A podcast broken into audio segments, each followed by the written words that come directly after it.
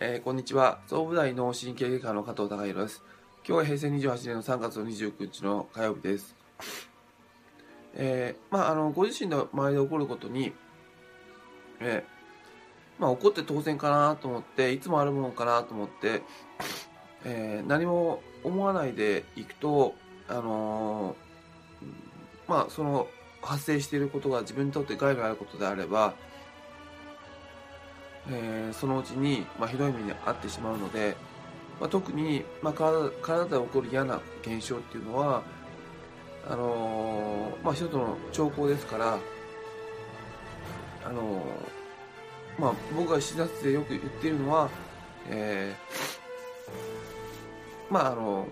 イメージをまず第一印象としてイメージを一つ持ってくださいっていうことをよく言います。でその一つとして、まあ、片頭痛に関して言えば、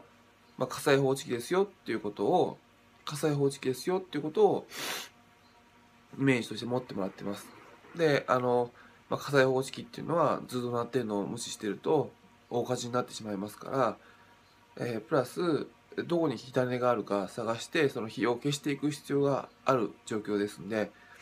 片頭痛っていうのは火災報知器ですよっていうことだけは持って帰っていただいてます。一つ言葉として、あの、持っていただいてあのいいと思ったのは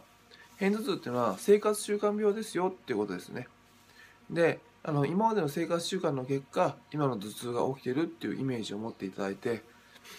えー、っていうことは今あのその頭痛っていう体質を変えていきたいんであれば、まあ、生活習慣を変えていく必要がありますよっていうあの気持ちのあの、まあ、印象付けっていうのはあのい、えー、直していくためにいい方向に行くんじゃないかなと思いました。今日は一つ片頭痛は生活習慣から来るもの生活習慣病ですよっていう話をさせていただきました。今日は以上です。